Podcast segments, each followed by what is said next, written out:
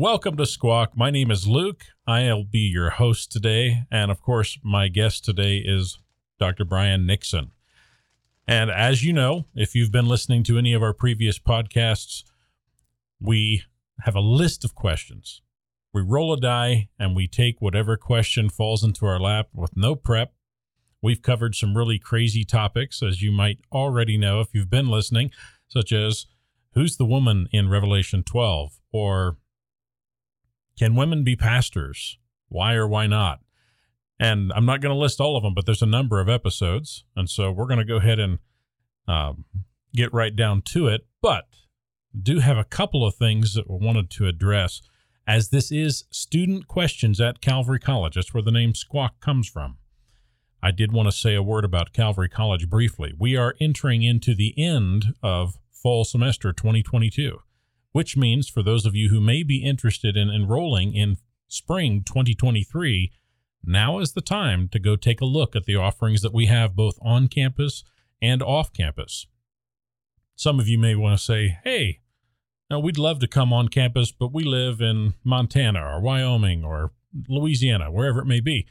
We have online offerings as well.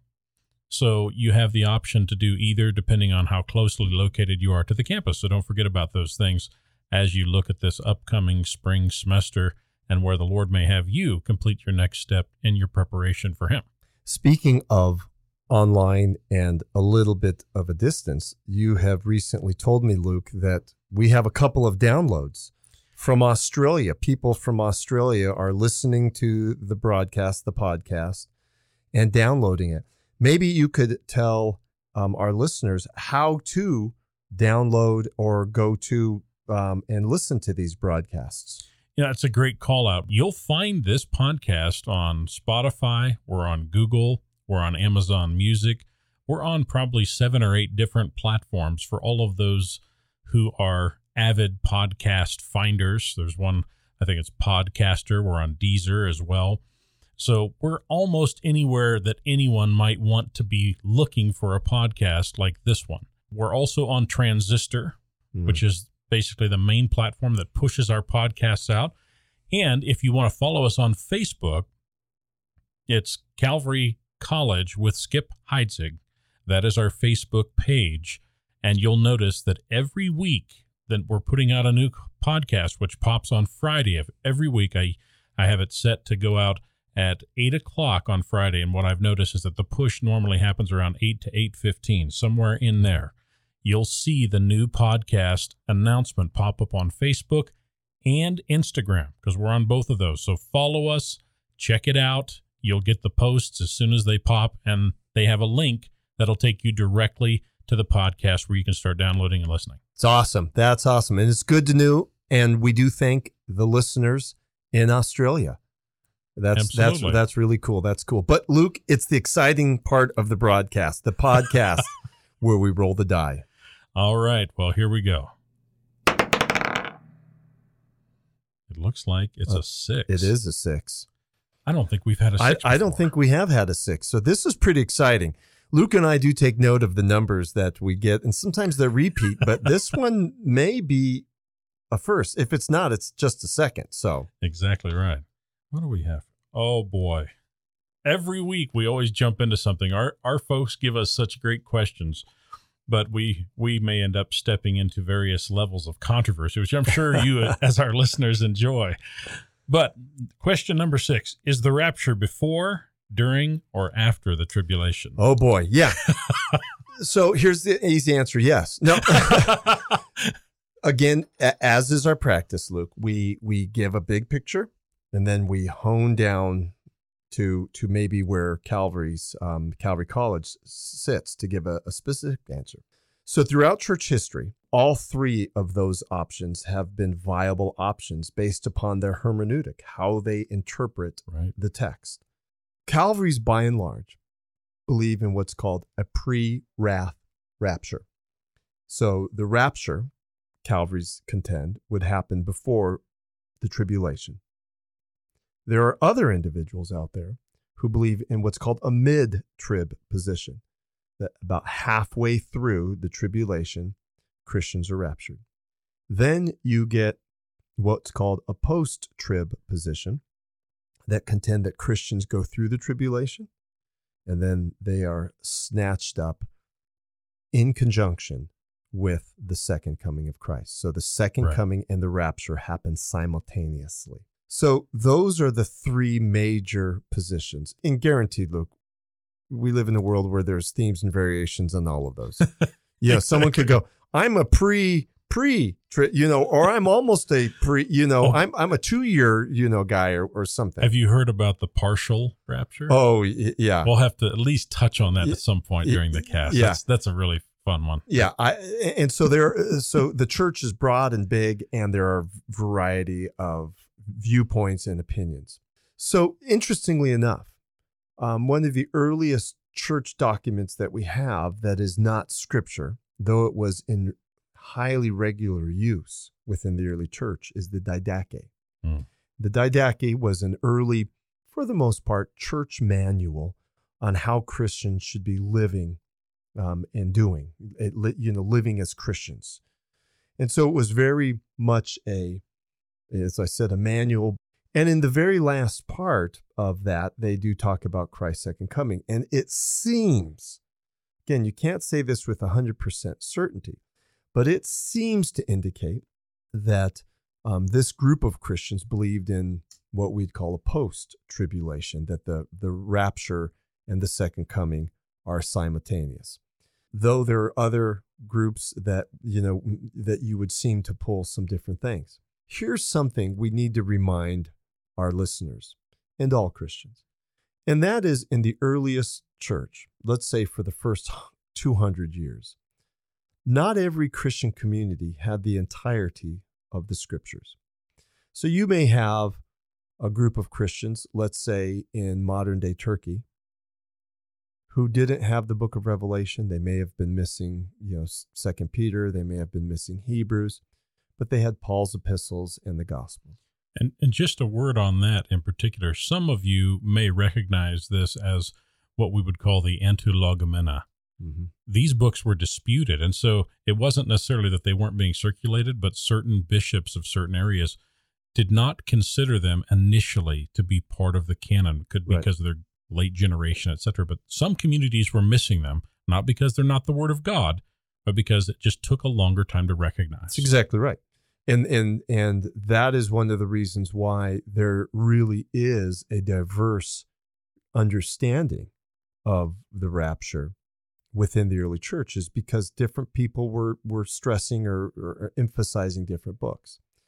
So all that said and done, when you use something like the Didache, you could conclude that either A, they had the book of Revelation, but just clearly came down on what we would know as a, a post uh, tribulation position, or they did not have the book of Revelation really at their disposal, and or as you just alluded to, their bishop, the senior pastor over the their area, was saying, "Hey guys, we don't know that we should be reading this yet."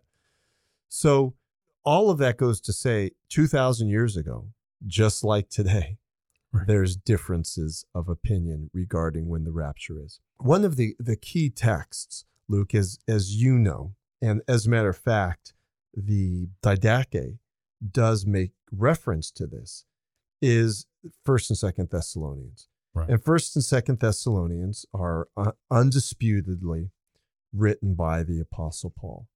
And you know some people would say first thessalonians is unquestionably one of the earliest books written. Some would contend that first thessalonians is the earliest book written by paul because they say well there's a big change in his his emphasis from let's say that to you know first timothy or something else of that nature. But it's in first thessalonians that we get um, not only the you know a clear teaching on the rapture but it's also an area where there is some point of confusion regarding it. And i'm trying to flip through it and i'm talking to you at the same time. So once i get to first thessalonians i'm going to read the section why people get kind of uh, you know confused over how to best interpret it. And i'm here but my fingers are not working. So here we are. First thessalonians 5. But concerning the times and seasons, brethren, you have no need that I should write to you, for yourselves know perfectly that the day of the Lord so comes as a thief in the night. For when they say peace and safety, and then sudden destruction comes upon them as labor pains upon a pregnant woman, and they shall not escape. But you, brethren, are not in darkness, so that this day should not take you as a thief. You are all sons of light and sons of the day. You are not of the night or of darkness. Therefore, let us not sleep as others do, but let us watch and be sober. So, what, what we clearly get from right here is that Paul, at least in this text, is saying that Christians are aware of some sort of happening, some sort Right. of, of occurrence. And, you know, he clearly says, you guys, you're not like, you know, the other people who don't know what's going on. You guys know one day that um, Christ is is going to return, and and then he gives on some you know really practical type things to be there. So the first thing to note when we're dealing with the rapture of the second coming is that Christians we've been told that it's going to happen that we're we're not we're not going to be oh we didn't know about this that that it's going to be clear but while I look up the next passage Luke go ahead and chime in on things So I think that's a great place to start because if this were not an important doctrine, then we wouldn't find it mentioned in the Pauline epistles. mm-hmm. We find a lot of things that were initially given, say, for instance, are mentioned in the gospel because we find discussion of what we call eschatological things, the study of last things, mentioned by Jesus himself in the last chapters of some of the gospels matthew in particular is a popular place and we'll come back and touch on that later then when paul goes in and he he seems to develop this it's not something that's original with him Mm-hmm. so he's he's building on a foundation so much so that in some of the passages he speaks to what they already know and we're sort of sitting there guessing like well what exactly did they know and and who told them and how'd they find out and and a lot of people have tried to fill in that gap and saying well this is what they knew and this is how they Mhm. knew it and there is some of that in scripture that we can find but paul's writings the opening of second thessalonians he builds on it and he says i already wrote to you about this before Mm-hmm. so that you're not confused. I don't want you to think that it's already come. Yeah. is how he opens up. I think Second Thessalonians. Yeah, that's exactly right. And then and then when we get to this section, you know, Paul's clearly saying you guys are aware. So so the question is what is it that we're aware of? I mean, chapter 5 is what I started off with, but then when we back up into 4 is what it is that Paul says that we should be aware of. And here's what it says in chapter 4 beginning in verse 15. It says, "For this we say to you by the word of the Lord that we who are alive and remain until the coming of the Lord will by no means precede those who are asleep. For the Lord himself will descend from heaven with a shout, with the voice of an archangel, and with the trumpet of God, and the dead in Christ will rise first. Then we who are alive and remain shall be caught up. And that word caught up is where we get the word rapture. Yes. The Latin translation of that Greek word is rapturus. We shall be caught up together with them in the clouds to meet in the Lord in the air, and thus we shall always be with the Lord. Therefore, comfort one another with these words. So, Paul in chapter 5 says, We know something's going to happen, but in chapter 4, he explains to it. But here's where the problem rises is there's different viewpoints of what Paul is talking about in chapter 4. So those who believe in post tribulation, that the second coming and the rapture are simultaneous, they would say, well, in verse 16, it says, For the Lord himself will descend from heaven with a shout. This is a loud endeavor. This isn't a quiet, silent rapture like you pre people are saying. With the voice of an archangel. Anytime in scripture you hear archangels or something, it's it's a loud occurrence.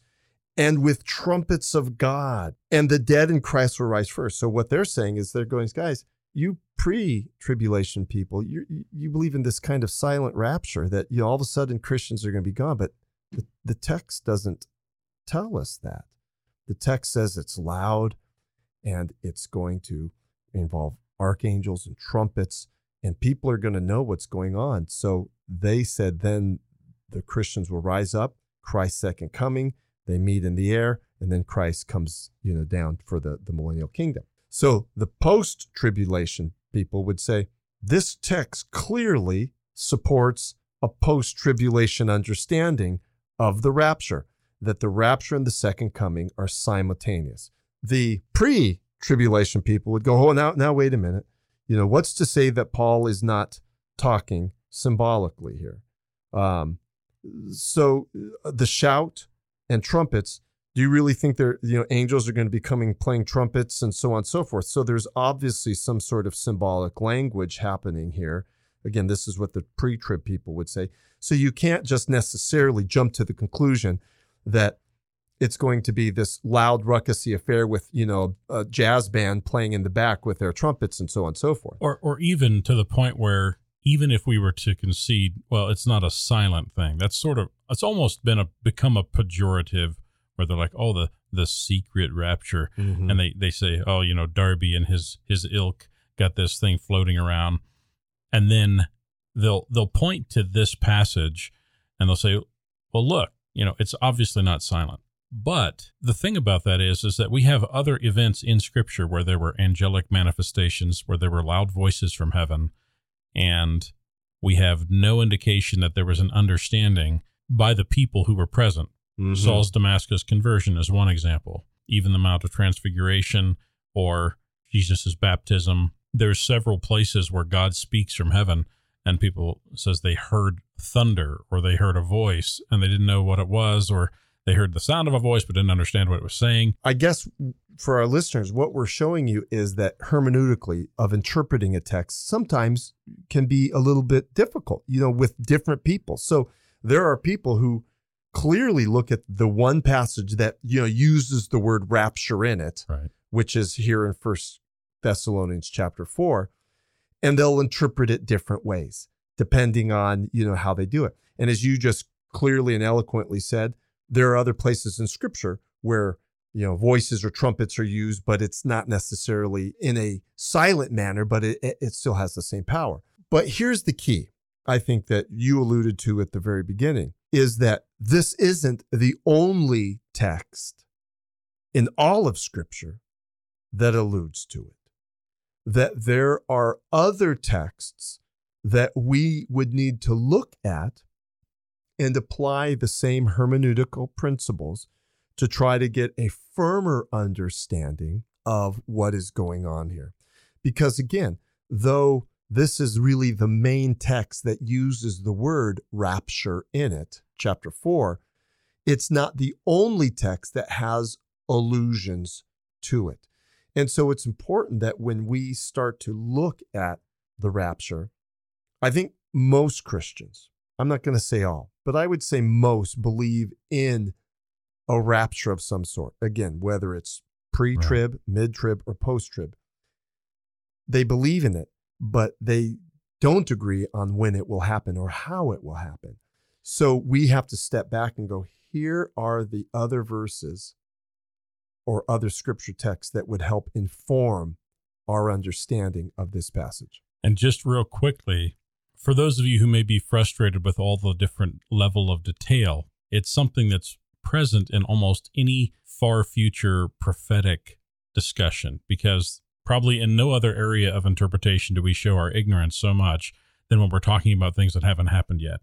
And so there's there's much of that. There was a gentleman that I went to college with many years ago in my undergrad, and, and he said he was getting frustrated with the same thing. Mm-hmm. And so we had been we had just come out of studying millennialism, the post mill, pre mill, ah mill. And he said, you know, he said, I don't know about this whole thing with the pre trib and the post trib and the mid trib because I think I'm just going to go ah trib. Yeah. and I said, well, that's not I, a position, I, but I get what you're coming yeah, from. I've, I've heard other people say pan trib. It's all going to pan out in the end.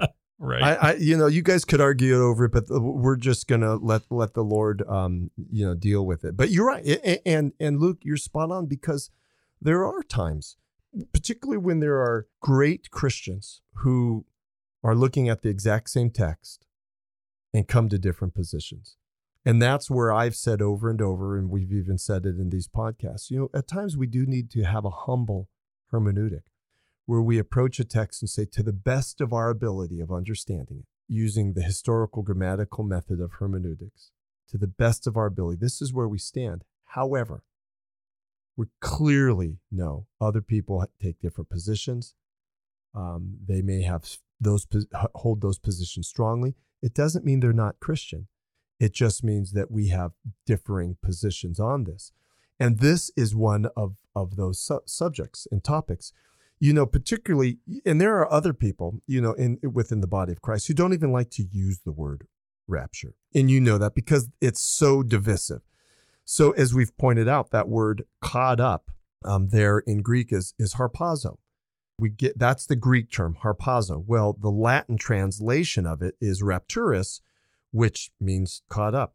So there are those who who contend and say, you know, you guys are looking at a Latin translation. You should really say it's the great harpazo. And what does that mean to be caught up together, um, you know, in the sky? And you know, at that point, it's semantics. It's going well. That you know, it's a translation. The English is a translation of of harpazo. So, you know, I think that's a mute point of saying don't use the word rapture because it's really the, just a Latin translation of a Greek word. Well, then maybe we shouldn't use the word caught up either. You, you or, know, what about baptizo? Yeah, it, I mean, the it, Vulgate was only used for a thousand years. There may be a reason why people use the word exactly. And, and so, so you know, going back to the point of of you know the one scripture text where it clearly spells out rapture or harpazo you know there um, we have to go to other texts for the rapture and that's where it gets even more interesting. And let's just be honest, Luke, you and I both know this. There are the same group of people would approach those same texts differently, and they would usually interpret them in accordance with their, their particular position. So, you know, the, the question is, you know, what are some of the other texts out there that would support an understanding of the rapture. But before we do jump on in, yeah, bef- before we jump into to those, unfortunately, as you know, as our audience, that we only have 30 minutes to deal with this, and our time has been ticking away so oh, quickly yeah. because it's such a great subject. So what what I'm going to ask us to do is we're going to have to pivot on this just so we can get sort of a for and against on all three positions. So I I would I want to get into Second Thessalonians so bad right now. But if we could, let's let's just do a for and against on pre, for and against on mid, for and against on post. Just you yeah. know, and see if we can get it in before you know the next seven eight minutes. Yeah and let me just throw out just a couple of scripture other references that that you know we've already dealt with first thessalonians 4 7 but uh, uh look up revelation 3.10 doesn't use the word rapture but it really talks about keeping people from the um, the time of trial. Um, matthew 24 1 through 51 jesus clearly talks about the end times scenario. One will be left one will be taken away. First Corinthians 1552, in the twinkling of eye at the last trumpet, mm. the dead will be raised imperishable, but we shall be changed. First Thessalonians 5 2, um, Titus 2.13, the list goes on and on. And the only point I wanted to, to um, bring out is that there are other scripture verses yes. you would look within the totality of the New Testament to understand that the rapture is taught in principle. They may not use the word rapture, but it is taught in principle. And let me just throw out one other thing is in Pastor Chuck Smith's book, which I, I w- was honored to work on um, with him. It's called Final Act. And at the back of each section, so there's a section on the rapture, there's a section on the tribulation, there's a section, you, you get my point, all the, the different um, last day type events. There are other scripture references that people could look up and go study for themselves. Mm. So I would encourage someone to pick up Final Act um, because it, it is a helpful resource. But now, now back to the pros for a pre pre wrath. You know, there's many. And, you know, we could tell people to go to listen to Pastor Skip's teaching on this as well, where Absolutely. he addresses some of the the pros of, of this position. Not only is there scriptural a scriptural basis for it, but I think one of the clear things is the tribulation is a time of of severe punishment and judgment. And, you know, like Noah's was taken away in the ark during a time of great severe punishment. Uh, this he would be a future forecast of what Christians may be during the end times. That the the judgment will be upon the earth and unrighteousness and sin, and Christians are not part of that. Now, the rebuttal to that is saying, well, God hasn't spared Christians through other waves of deep persecution, be it the, the persecution in the early church during the Middle Ages, you, you, know, even today. But the the response to that is, yeah, but this is this is a, at a whole new level. This is would be akin to Noah and the ark. So that's that's one of the major things for a pre tribulation that we are kept away from this time of wrath. And just a quick point on that because we don't again we're just going to hit this real quickly. The reason for that is not some have said you know that Christians are afraid or you know they're making something up so that they don't have to deal with what's actually being talked about in Revelation. You know, we're using it as a crutch, etc. There's all these pejoratives that come in about that. But largely, the book of Revelation deals with an extremely important prophetic event called the last week of Daniel. Mm-hmm. There's 69 weeks that have been fulfilled. There's one week that's left. The church, because of our dispensational understanding of Scripture that we've talked about previously, the people of God in every era are not the church, and vice versa. And therefore, when we talk about not going through the tribulation period, we're talking about the tribulation period being something that is specific to Israel.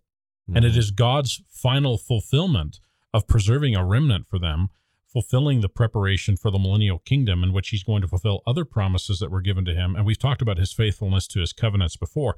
So what we see is not that we're trying to exclude ourselves from something that we deserve or the church is going to it's that it was always about Israel. And the church is a parenthetical time period in which the gospel has gone to the Gentiles. And then God will come back and deal with Israel in those last seven years, mm-hmm. as he mentions there. And so that's that's a huge reason why, yes, we're not going to go through the wrath because he told us we weren't, but there's a far deeper reason and a more powerful reason as to why the church really doesn't have any business in the last week of Daniel. Yeah, and, and I think that's a very important point to bring up is that the reason why pre-trib folks adhere to this position is because of prophetic fulfillment. Yes. We adhere to this because the totality of prophetic fulfillment seems to indicate that this is the way it should go. Again, I like how you said it. It's not to save our hind side, you know, and go, yeah, even though that's like, yeah, that that that is nice.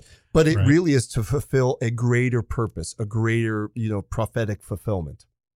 And I, would say the same thing about the mid trib. That's for me, that's my primary against. The mid trib is largely something where they're saying, well, we're pre wrath just like you guys are but we're pre-trib and pre-trib and pre-wrath are not always the same thing.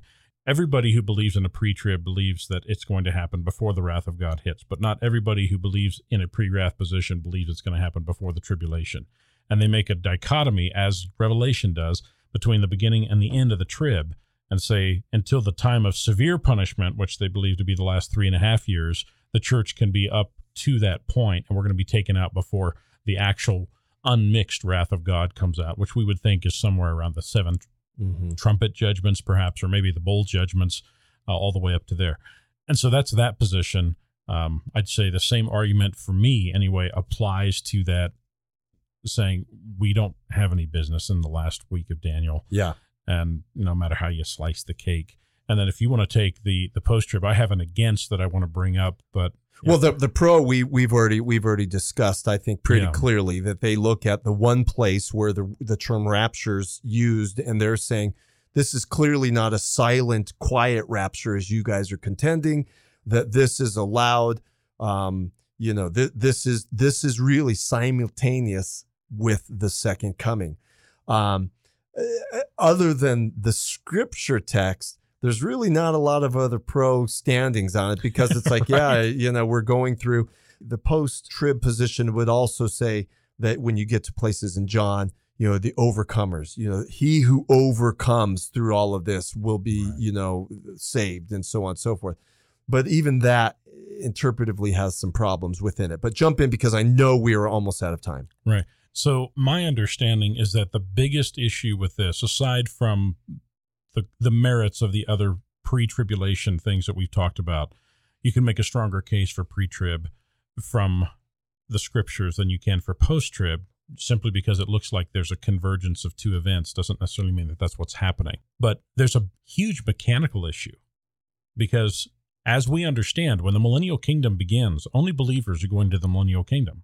All unbelievers at that point have been killed and are under judgment, etc., due to the Battle of Armageddon and the other judgments that are handed out with the sheep and the goats before the millennial kingdom begins. Right, right. And so you have a major problem if everybody at that point gets glorified because we're all raptured. And 1 Corinthians 15 makes it clear that everybody who's raptured, whether you're resurrected, you're given a glorified body. And according to Christ's teaching, when you're in your glorified body, you're neither married or given in marriage. Mm-hmm. And that means there's no more procreation from those who are glorified. And yet we find very clearly in the millennial kingdom that there are people who are having children. And it mentions that these are the people who survived the tribulation, the remnant mm-hmm. of the mm-hmm. Jews, among others, who have been brought in, and they're going to populate the millennial kingdom. Mm-hmm. And ultimately, we know that's the case because glorified people don't revolt against Jesus. And that's what happens with the remnant of those who were not glorified. They come up against Jerusalem in a final battle after the thousand years. And it's like, well, there's nowhere for those people to come from if all unbelievers are out of the kingdom to start with and all believers are glorified. There's mm-hmm. no place for people to procreate because none of them have natural bodies anymore. Mm-hmm. So the post trib for me, that just throws it right out the window because it can't mechanically work. Yeah, yeah. Good good point. I know we're we're we're finalizing here, but we always like to throw out, or every now and then we'll throw out some some references to really understand the views of the end time. There's a Rose um, publication which we use mm-hmm. it here at, at Calvary Bible College. It's called Four Views of the End Times: Christian Views on the Second Coming, and they will outline a little bit of what we just said. But as we've talked about in the positive of where Calvary stands, I mentioned Final Act by Pastor Chuck. Yes um, Dwight Pentecost. Oh yes, um, a, a, great Baptist um, uh, pastor. He has uh, another book. Uh, Walvoord, John Walvoord has another Baptist pastor. He has uh, a book about the end times as well. And so we would encourage people to study, to dig deep, to learn the sides, and then really study Scripture and determine where you stand. Absolutely. And if you didn't already know, Calvary College is a pre tribulational institution, as is Calvary Church.